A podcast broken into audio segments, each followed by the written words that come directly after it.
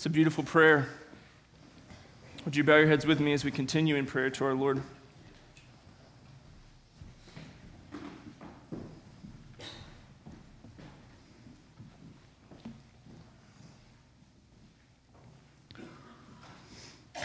Heavenly Father, our cry to you this morning is that you would be among us, that you would be with us, that your Spirit would implant your word deep in our hearts so that we would behold your Son, Jesus Christ, and that we would be transformed and changed.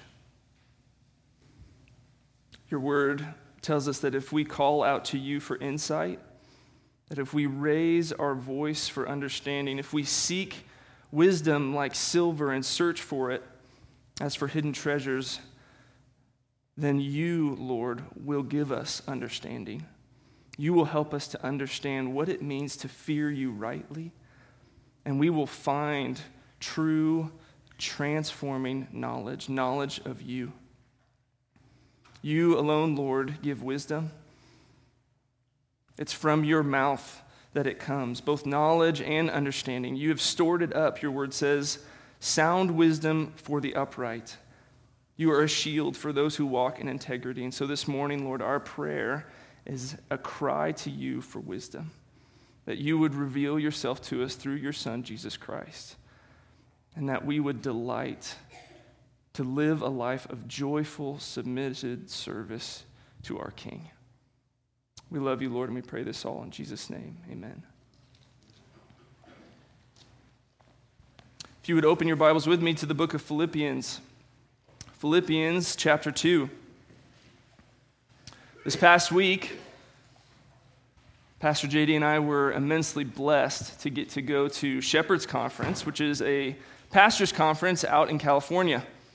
And I wanted to tell you guys that it was an amazing blessing and encouragement for us. It's an encouragement to our souls, our spirits, to be challenged and under the teaching of God's word, to see who he is, to be challenged and exhorted to live lives that are holy, to be encouraged by other preachers around the world who are proclaiming the same good news about our glorious God.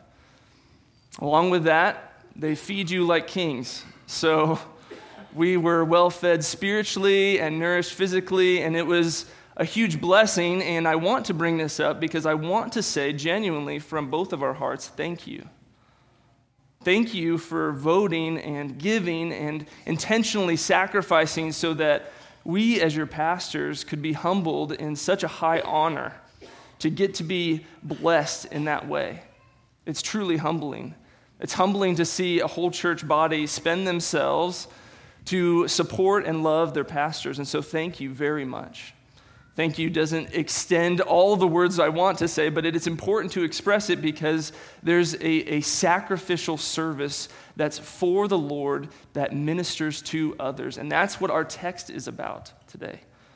That's what our text is about. I want to look at it and read it in its entirety and hope you, you capture what it is that Paul is making a point about as we dive into God's word together. So I hope your Bibles are open as we look to see what God says. In Philippians chapter two, we're going to start in verse nineteen, and we'll read through the end of the chapter. Paul writes, I hope in the Lord Jesus to send Timothy to you soon, so that I too may be cheered by news of you. For I have no one like him who will be genuinely concerned for your welfare. For they all seek their own interests, not those of Jesus Christ.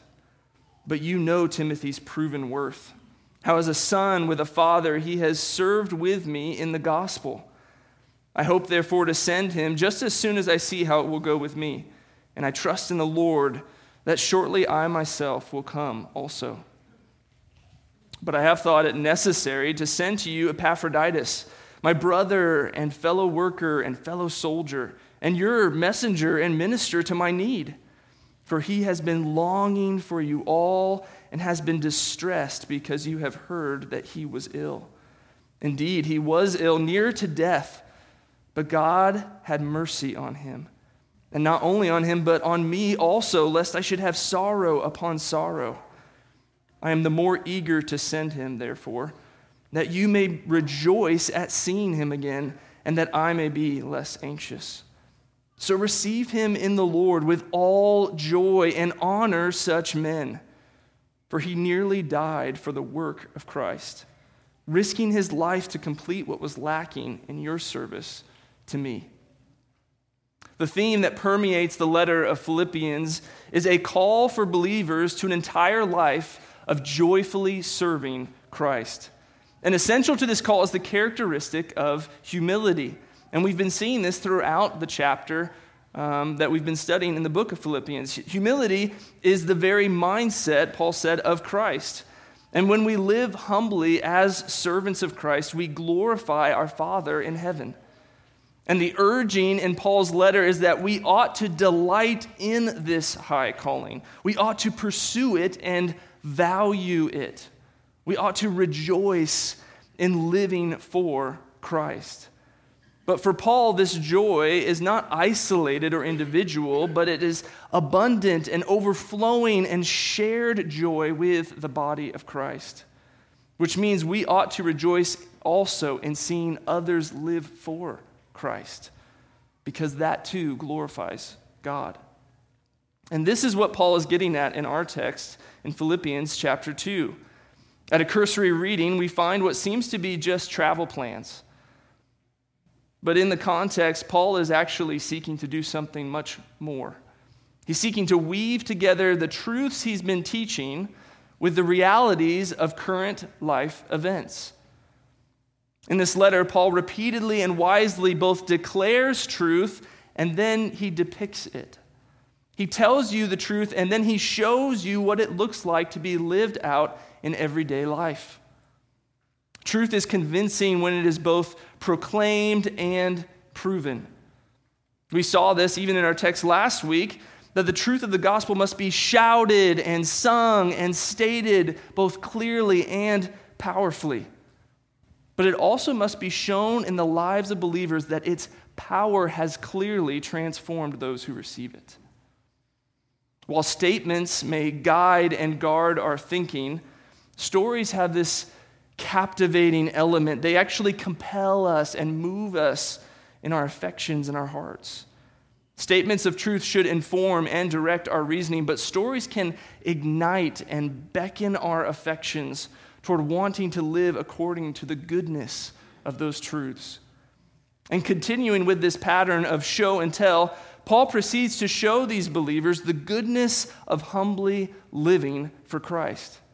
And then he tells them how they ought to respond when they see humble living amongst the body of Christ. This morning, as we read through our text, the goal is that we would see the author's intended message, that we would see the goodness of humbly living for Christ, so that we would not simply respond in a dutiful manner, but we would rejoice to humbly obey our Lord and Savior, Jesus Christ. And the truth that God intends for us as believers to hear this morning is this: humble servants of Christ joyfully honor humble servants of Christ. If we are to be faithful servants who strive for obedience to our Lord, if we are going to grow in humility as servants of Christ, we ought to be people who joyfully honor our fellow humble servants of Christ. And this truth is both shown and told in our text. It is shown by two examples and told later in two exhortations. But before we dive in, I really want to set your expectations for our time together. There's going to be time spent reviewing the background of these two men mentioned, as well as walking through the commendations made about them in these verses. But we must remember our goal is not to simply see great men, but to see godly men. These verses are put here so that we would see the goodness of Christ's humility on display in his children for God's glory. We must understand that glory belongs to God alone, and to give glory is tied to worship and praise that is reserved exclusively for God. But to honor, on the other hand, is to express respect and gratitude that acknowledges something that is truly valuable. It is godly and right to express honor and thankfulness for things that God values. So this morning, we are aiming to see the character of our Lord Jesus Christ on display in the lives of his servants. And when we see Christ-like humility on display, we will rejoice to honor them because we value Christ. Because humble servants of Christ are those who joyfully honor humble servants of Christ. The first example we find in our text is in verse nineteen. Look again with me. I hope in the Lord Jesus to send, he says, Timothy. Timothy is a young man, and according to Acts chapter sixteen, he was a disciple that was spoken of well by believers in his region. Paul first met him as he embarked on his second missionary journey with Silas, and they were headed to the northwest region of what's now modern-day Turkey. Paul and Silas met up with Timothy in his hometown Lystra and invited him to join in with them in the expansion ministry of the gospel throughout the entire Roman Empire. This was no part-time gig. This wasn't a try it out for six months and see if it really fits for you. This was leaving everything and everyone behind to submit and serve in the mission of Christ under the leadership of the Apostle Paul. And the first place in this missionary journey of Paul and this new team that had been assembled with Silas and Luke and Timothy, they were divinely called to a region north of the Aegean Sea. And the first stop on this journey was the prominent city of Philippi. The book of Acts recounts Timothy's really introductory start to church planting ministry. He was on the front row and saw the events unfold. He had a front row seat to Paul and Silas being dragged to a court by a mob, being wrongly tried, their backs stripped, beaten with rods before they were chained and thrown in prison. But he also experienced God's supernatural release of his comrades through a miraculous earthquake, along with this Um, divine rescue and salvation of the Philippian jailer. Timothy knew the Philippian church firsthand. He knew their names and he knew their faces. And he saw how God had worked to bring salvation to this city. He knew both the dangers they faced and the delights they felt. And likewise, they knew Timothy. Now in verse nineteen of chapter two, Paul writes to them of his plans to send Timothy back to Philippi. Look with me as we read again, verse nineteen through twenty-four. I hope in the Lord Jesus to send Timothy to you soon, so that I too may be cheered by news of you. For I have no one like him who will be genuinely concerned for your welfare. For they all seek their own interests, not those of Jesus Christ. But you know Timothy's proven worth, how as a son with a father he has served with me in the gospel. I hope, therefore, to send him just as soon as I see how it will go with me, and I trust in the Lord that I shortly myself will come also. Paul was dedicated to pursuing the growth of the believers at Philippi, so much so that he was willing to send his best, his protege, his right-hand man, his son in the faith, to guarantee and see to it that in his absence they would be growing in godliness. But the Philippians knew Timothy. So why is it that Paul makes a point to honor this fellow servant of Christ? Well, it's because humble servants joyfully honor humble servants. Unlike his other letters, Paul actually inserts these travel plans in the middle of his letter rather than at the end. And it's because Paul wants to show practically how it looks to humbly live for Christ, how humility actually drives us toward joyful honoring of others. We ought to ask ourselves, what is identified as honorable characteristics of a humble servant of Christ? What does it look like? And in verse twenty, Paul states that Timothy is so united to him that they are like-souled. He describes this characteristic by saying that they that Timothy himself would be genuinely concerned for their welfare. This commendable characteristic of Timothy that Paul identifies is this genuine, heartfelt concern for others. It's a selflessness that puts others first. This description would have had an all too familiar flavor to its original listeners as they heard this letter read aloud in its entirety. Just a few verses previously, Paul called these believers to have, in verse two of chapter two, the same mindset. The very mind of Christ, he called it in verse five. One that he identified in verses three and four as counting others more significant than yourselves, not looking only to your interests, but also to the interests of others. This was the very definition of humility. Timothy is being lifted up by Paul as an example of humility. But not only that, he's showing the spiritual realities that come from humility. Recall Paul's argument starting back in chapter one, verse twenty-seven. He's been making the case that God is glorified through gospel unity, and gospel unity is only achieved through gospel humility. There's this domino effect that crawls up the chain. When we are unified together, it's because we are experiencing and living as humble servants of Christ. Humility upholds unity for the glory of God. And Paul's expressing this sort of unique, knit-together experience, this like-souledness with his brother Timothy. Paul was concerned for the Philippians. That's why he writes them and he actually sends Timothy. And Timothy likewise cares for this church at Philippi deeply and sincerely. He cares for their growth. He cares for their joy. Can you see how Christ-like humility is meant to glue and bind Christ's church together? He continues to draw the startling contrast of this Christ-like humility by continuing in verse twenty-one.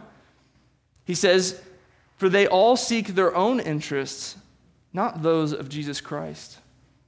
Although we can't conclusively tell who it is that Paul is negatively comparing to Timothy's positive example, it makes sense that this would be a reference to those ill-will preachers from chapter one who, out of selfish ambition, desire their own good at the expense of others. But what we must not miss is that Paul is making a parallel statement. He's saying Timothy's genuine concern for your welfare is seeking the interests of Christ. Timothy's concern for these believers was in perfect alignment with Christ's interests. This is a humble mindset of Christ displayed in his servant for his church. This kind of humility enables strong unity throughout, um, so that we can prioritize Christ's interests. I'm just going to read that sentence again because it didn't make sense. This kind of humility enables strong unity through prioritizing Christ's interests. Humility doesn't get us to Christ's interests. Christ's interests is what helps us grow in humility. Paul continues to make the point that this is not a new or momentary thing, but look again at verse twenty-two. He says, "But you know Timothy's proven worth, how as a son with a father he has served with me in the gospel." This sort of humble living for Christ is a characteristic that is proven over time. It is faithful. It's been tested and stands firm amidst opposition. The Philippians knew this, and Paul experienced this repeatedly in his shoulder-to-shoulder ministry with Timothy. Paul would say, "Jump," and Timothy would say, "How high?" He was eager to serve alongside others because he had a big picture perspective. He cared about the advancement of the gospel, not the advancement of himself. Paul was clearly the senior in this relationship, but Timothy was the respectful, humble, faithful junior. And the only way that this relationship works is because both men knew their identity. Look back at chapter one, verse one. This letter opens saying, Paul and Timothy, servants of Christ Jesus. The only way there is going to be a healthy, loving, submissive, non-combative relationship between Christ's people is when there is Christ-like humility that is both present and practiced. This track record of continued humble service for Christ is central to living for Christ. The Christian life is not just temporary or occasional humble service. We are called to faithfully serve for Christ. This is what it looks like to live as servants of Christ. And this is why Paul expounds on the character of Timothy, not because they didn't know him, but because they needed to connect the dots. They needed to see the connection between truths taught and truths lived. That way, they, as humble servants, could rightly recognize and value the goodness of Christ on display in his children. But Timothy was not the only example Paul shows honor to in this text.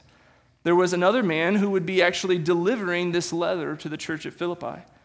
Paul states in verse twenty-three and twenty-four that he, he didn't yet know how things would go with him in, at Rome, but he was wanting to wait to find out so that he could send Timothy to give them news of the actual final conclusion of the results. But once he had the news, he wanted to eagerly send Timothy. So this is an anticipated plan of sending that he's communicating. But Paul hopes in the Lord that he too would be able to come and visit them. So it's not Timothy who's delivering this letter, and it's not Paul who is the one delivering this letter. Who would be entrusted with this heartfelt message to the beloved disciples at Philippi? Paul continues to state no longer his desired plans, but his certain plans. And the N S A B actually draws out this intended contrast by stating in verse twenty-five the word but. Look again at verse twenty-five. But I have thought it necessary to send to you Epaphroditus. Based on the context and content of this letter, Epaphroditus was a trusted church member at Philippi.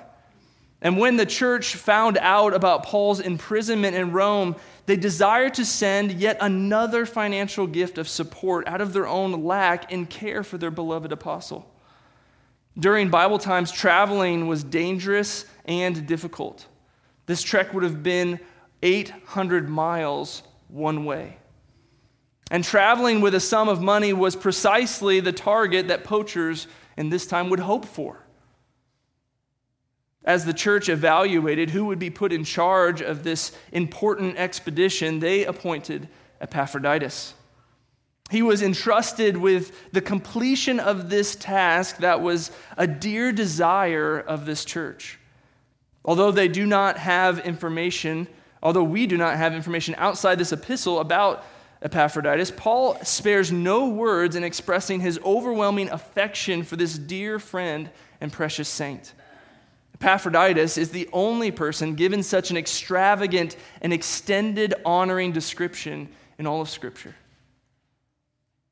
It's here in verse twenty-five that we see his description. Let's look at verses twenty-five through twenty-eight together.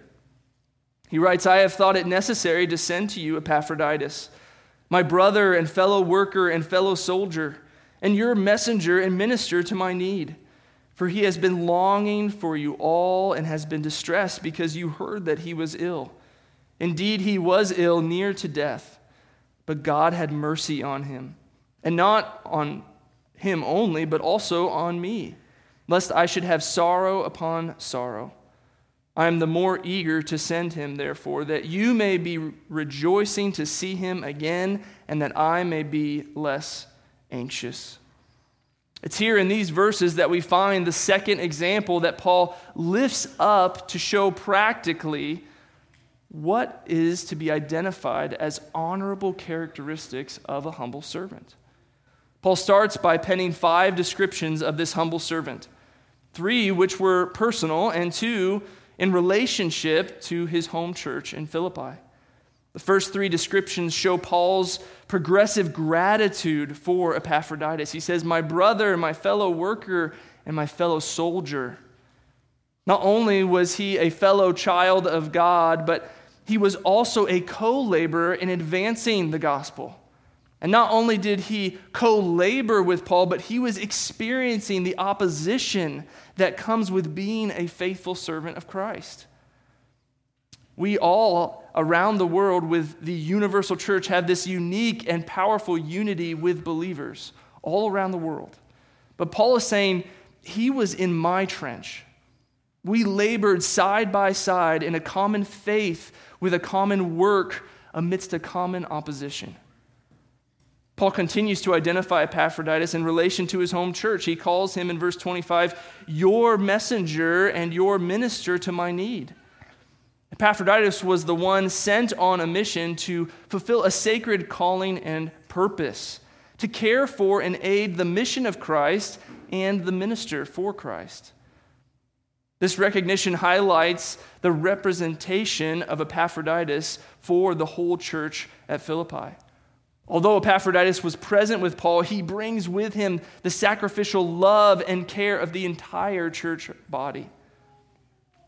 Our text proceeds now to tell us what it was about Epaphroditus that was so valuable, so worthy of being honored. Look with me at verse twenty-six as we continue Epaphroditus' story. He says, "For he has been longing for you all and has been distressed, because you heard that he was ill. Indeed, he was ill, near to death, but God had mercy on him, and not only on him, but on me also, lest I should have sorrow upon sorrow." The cause for Paul sending Epaphroditus immediately was his deep concern for his church. The church at Philippi had found out that Epaphroditus had become seriously sick on his journey. For us, we often see sickness as an inconvenience or just something that's frustrating to have to deal with for a little while. But during these times, illness was nothing to blink at. And more than that, Paul confirms in this text that Epaphroditus was right on death's doorstep.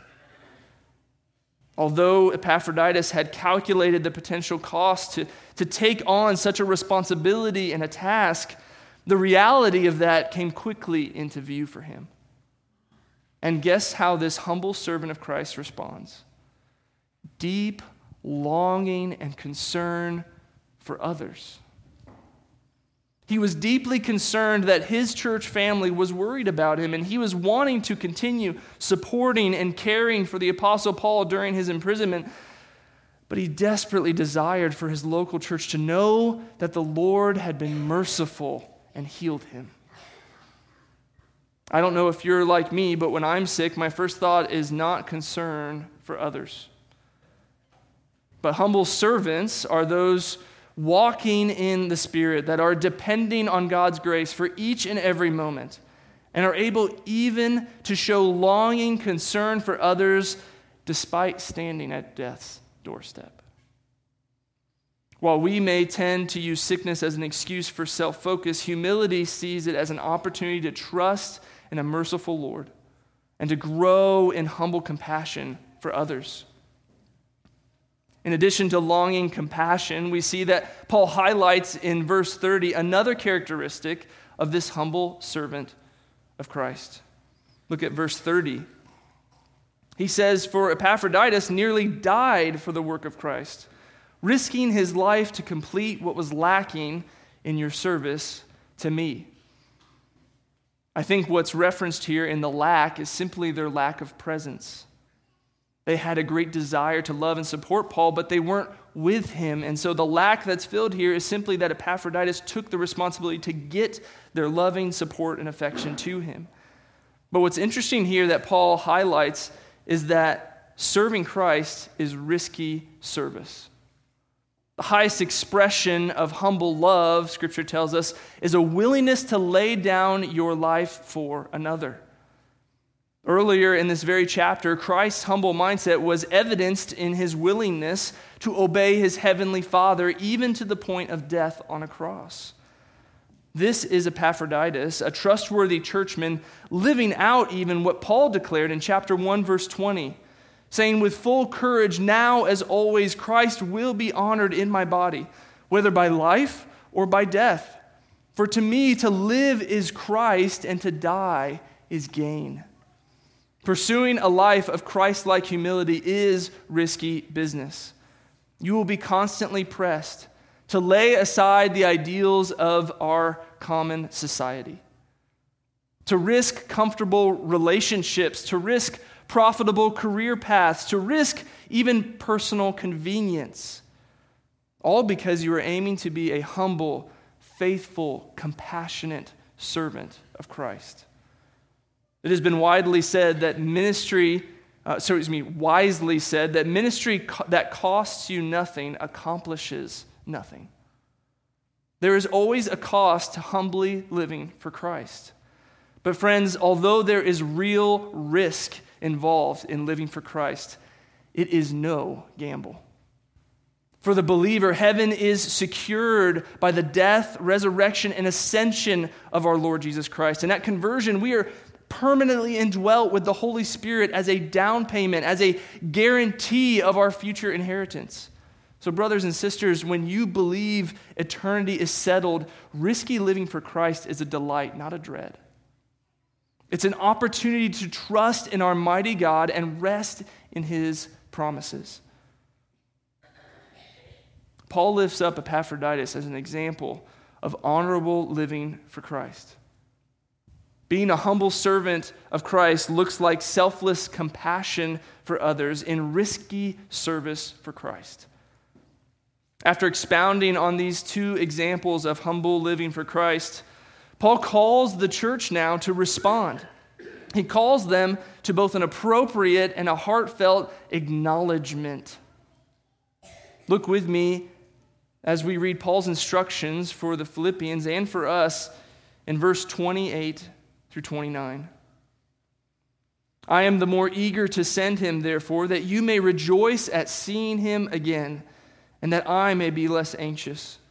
So receive him in the Lord with all joy, and honor such men.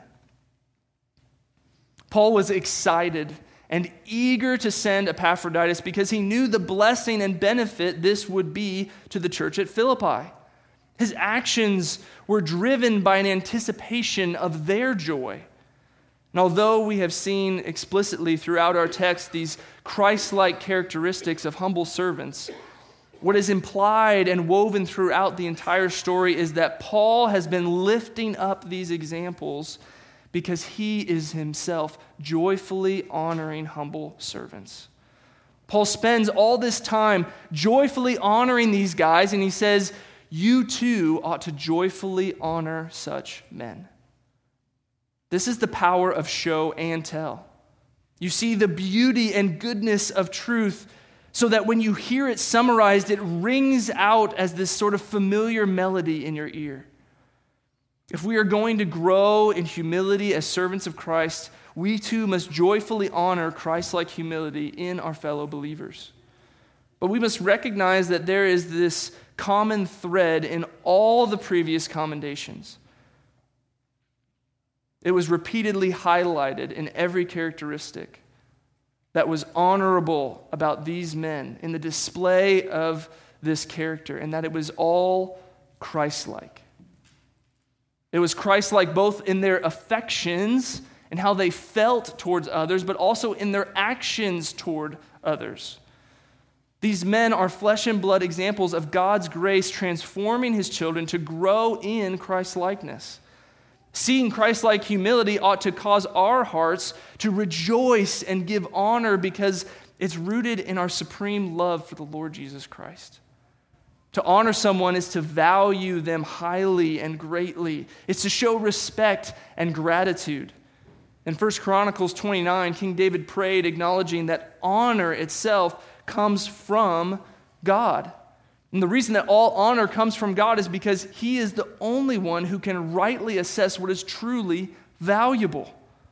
And God tells us in His Word what it is that He values, what it is we are to give honor to. And it's always tied up in either character or position. in character or position. And God's most frequent commands in scriptures to honor is honor your father and mother. This is a honor of position. There is no conditional clause that says, well, if they do everything perfect, or or even it doesn't say if they're Christians. It just says honor your father and mother because they're your father and your mother. And God tells you, because of their position, they are worthy of honor. They are due honor because God appointed them to the task of being your parents. But in our text, there's this overwhelming evidence that we see to honor in such men because of their Christ-like character, their humility. And just as the worthiness of our right standing before God is rooted in the righteousness of Christ alone, likewise, the worthiness of a believer to receive honor is attached to the Christ-likeness of his life. The worthiness has nothing to do with their personality, has nothing to do with their wealth, it has nothing to do with their popularity. It has everything to do with their humility, with their likeness to their Lord. When our hearts delight to honor the Son, we will joyfully honor humble servants of Christ because they look like Jesus. This text has highlighted how we ought to joyfully honor humble servants of Christ. How does your heart respond to the ministry of other believers in our church? I think sometimes we're apathetic. We're uninterested or just unconcerned about other people. Sometimes we're entitled.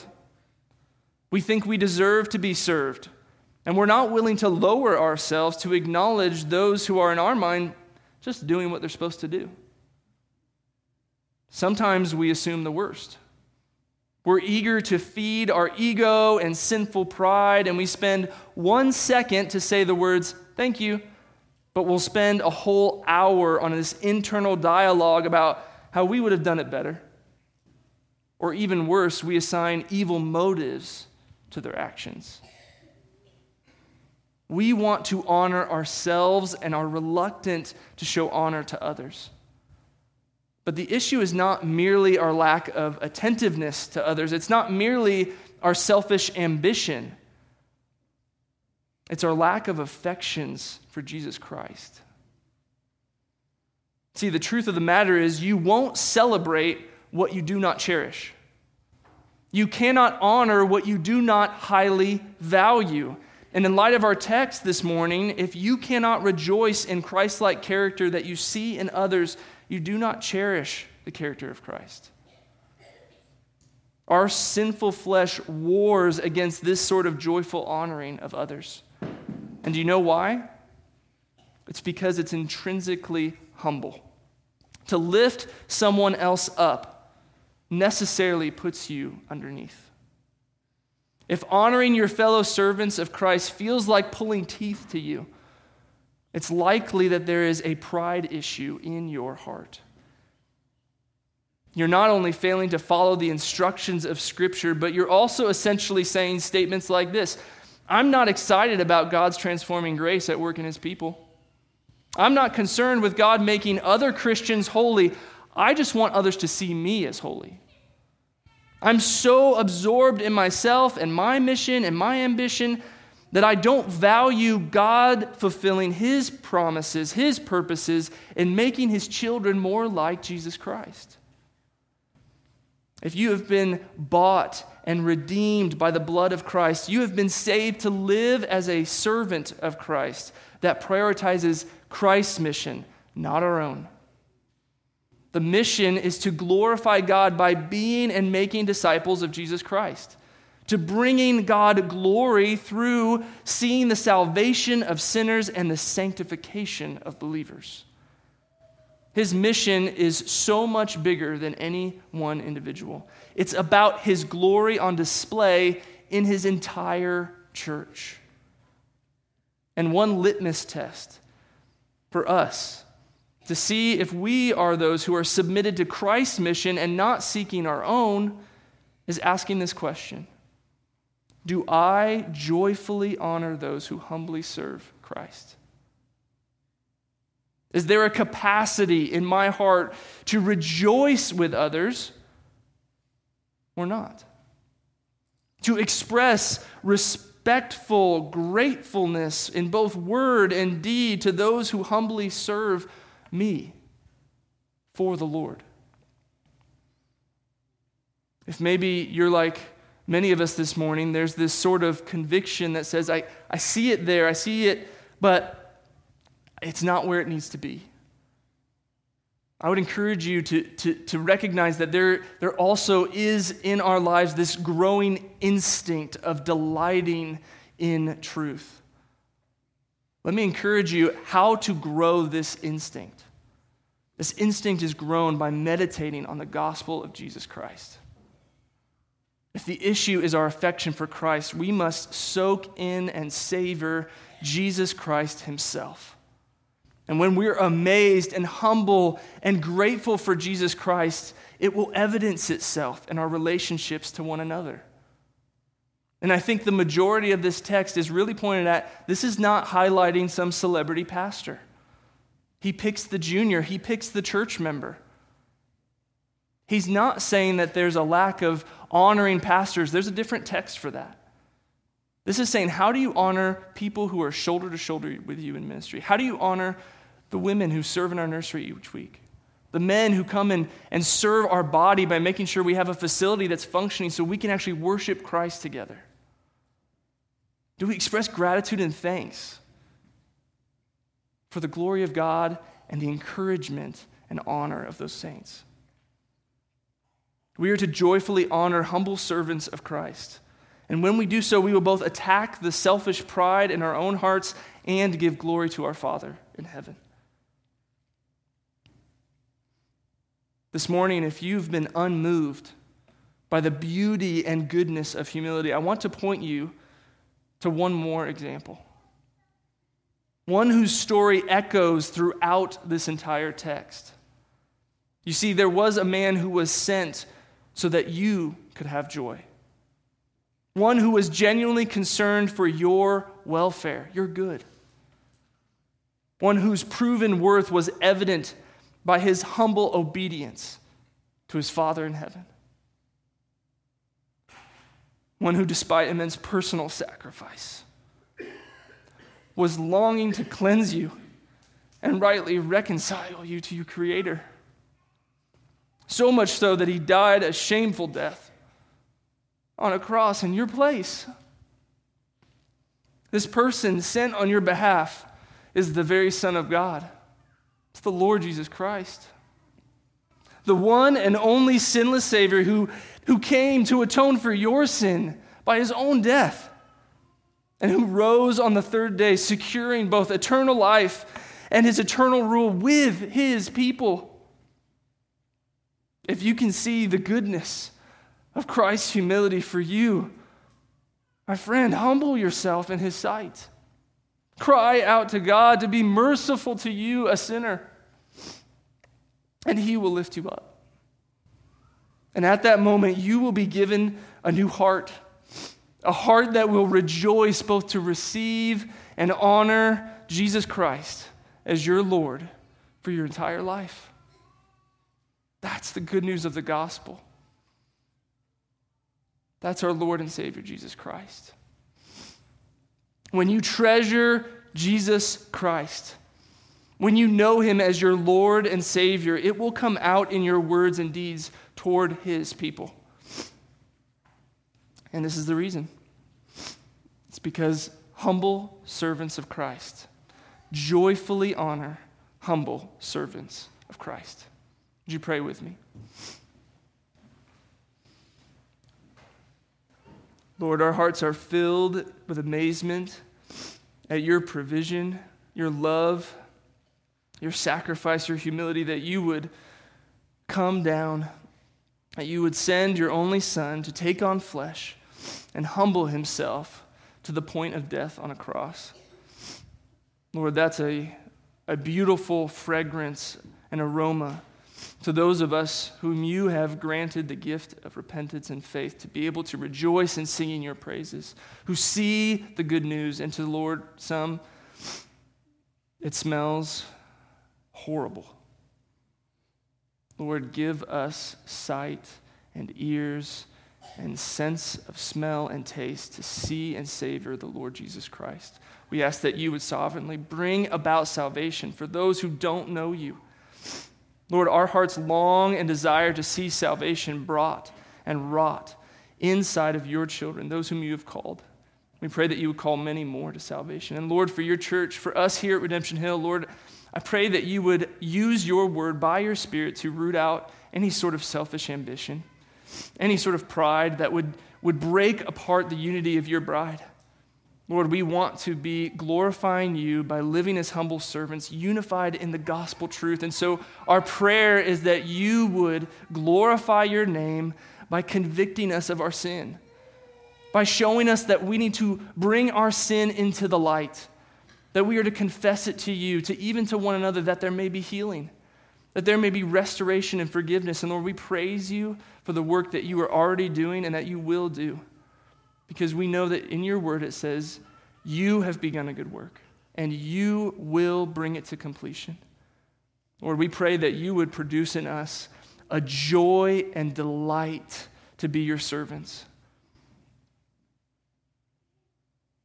Lord, help us to praise and glorify your great name in the way that we live, both in repentance and obedience.